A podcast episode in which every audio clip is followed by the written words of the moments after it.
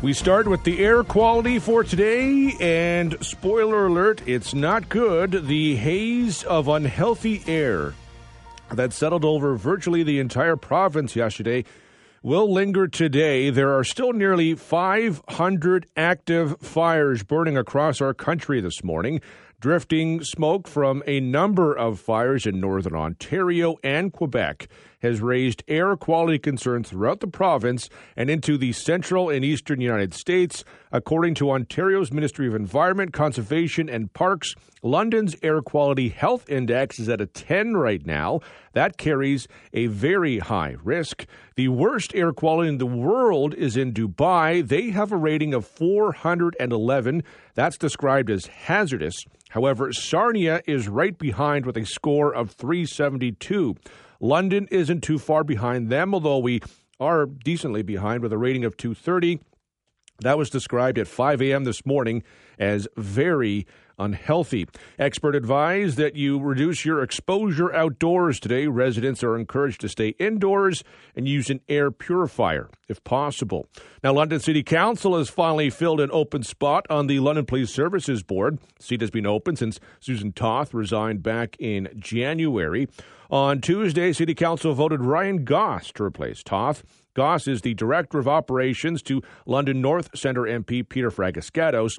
City politicians initially selected Gauss for the position back in March, but decided to go back to the drawing board following criticism from the public over a lack of diversity on the police board. In the end, Council ended up where they started. Ward 12 Councillor Elizabeth Peloza, who pushed back on the initial selection of Gauss month, Gauss month ago, uh, ended up voting for him last night. Now, staying with Council, Council also voted on the future of Blackfriars Bridge in a narrow 8 7 vote. City politicians opted to keep the current configuration of traffic on Blackfriars Bridge. Councillors voted in favor of a committee recommendation that allows vehicular traffic moving eastbound into the downtown. Other possibilities included restricting vehicular traffic during the summer also all year round.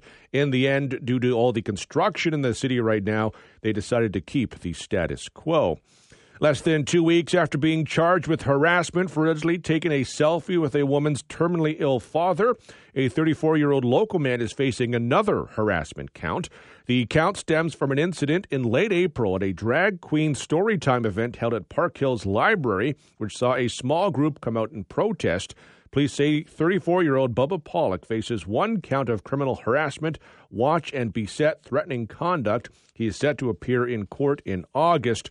Earlier this month, Pollock, a self described organizer of an anti pride protest at Wortley Pride, was charged with criminal harassment in Windsor in an online harassment case. It's alleged the accused drove to a hospital in Windsor to take a selfie with the terminally ill father of a woman who had criticized him online.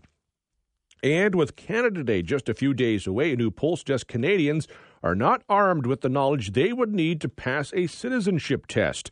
A Leger survey of over 1,500 Canadian adults found that only 23% would pass a citizenship test based on the answers to 10 randomly selected questions.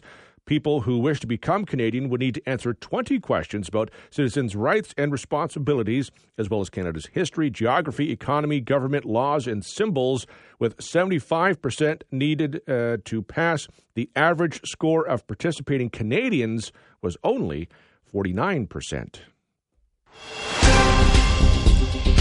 Checking out the price of gas, no change this morning, but prices are set to fall slightly tomorrow. The average price in London this morning is sitting at $1.53.9 for a liter of regular. That'll fall by one cent tomorrow morning.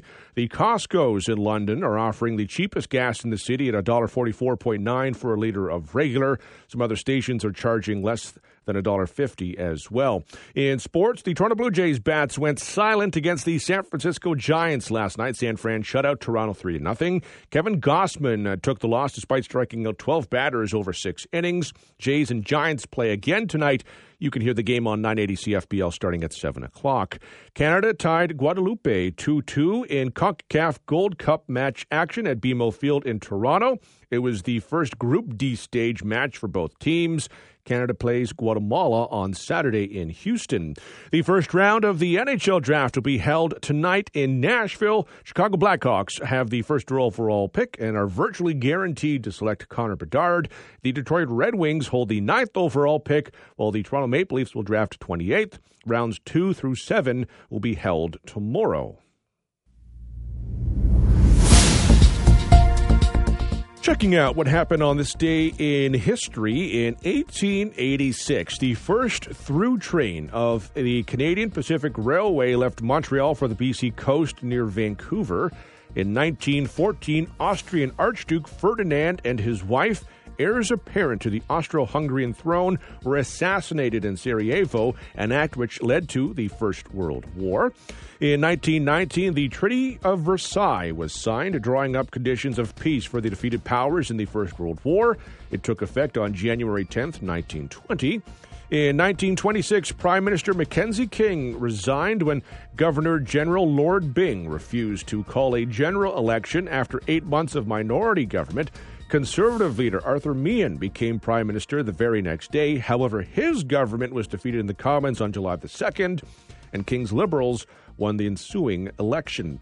In 1937, George Knudson, considered the greatest pro golfer ever produced in Canada, was born in Winnipeg. He won eight PGA titles between 1961 and 1972. In 1950, the United Nations called on all 59 member countries, including Canada, to help end the Korean conflict as North Korean forces captured Seoul. In 1968, the Husky Tower, now the Calgary Tower, was officially opened. At the time, the 191 meter structure was the tallest of its kind in North America. In 1981, Terry Fox died of cancer in hospital in BC one month before his 23rd birthday. Fox had lost a leg to cancer before embarking on his Marathon of Hope run across the country. In 2000, six year old shipwreck survivor Elian Gonzalez returned with his father to Cuba from the United States. He was the subject of a lengthy legal battle between his father and his Miami relatives. In 2001, the Supreme Court of Canada ruled municipalities in most provinces could ban the use of lawn pesticides and herbicides. In 2005, same sex marriage legislation passed in the House of Commons by a vote of 158 to 133.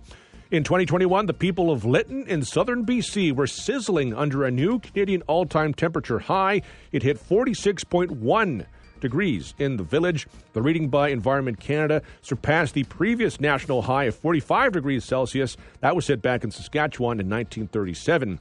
And on this day in 2022, a group of seven leaders announced they would phase out or ban the import of Russian coal and oil in response to that country's war with Ukraine. Happy birthday to Chris, who celebrates a birthday today, and to uh, Tanya, who turns 44. You share a birthday with Mel Brooks, who turns 97. Kathy Bates is 75 today. NFL Hall of Famer John Elway turns 63. John Cusack is 57. And Elon Musk is 52. If you'd like to celebrate a birthday, anniversary, or a milestone, send me an email at devon at 980cfpl.ca.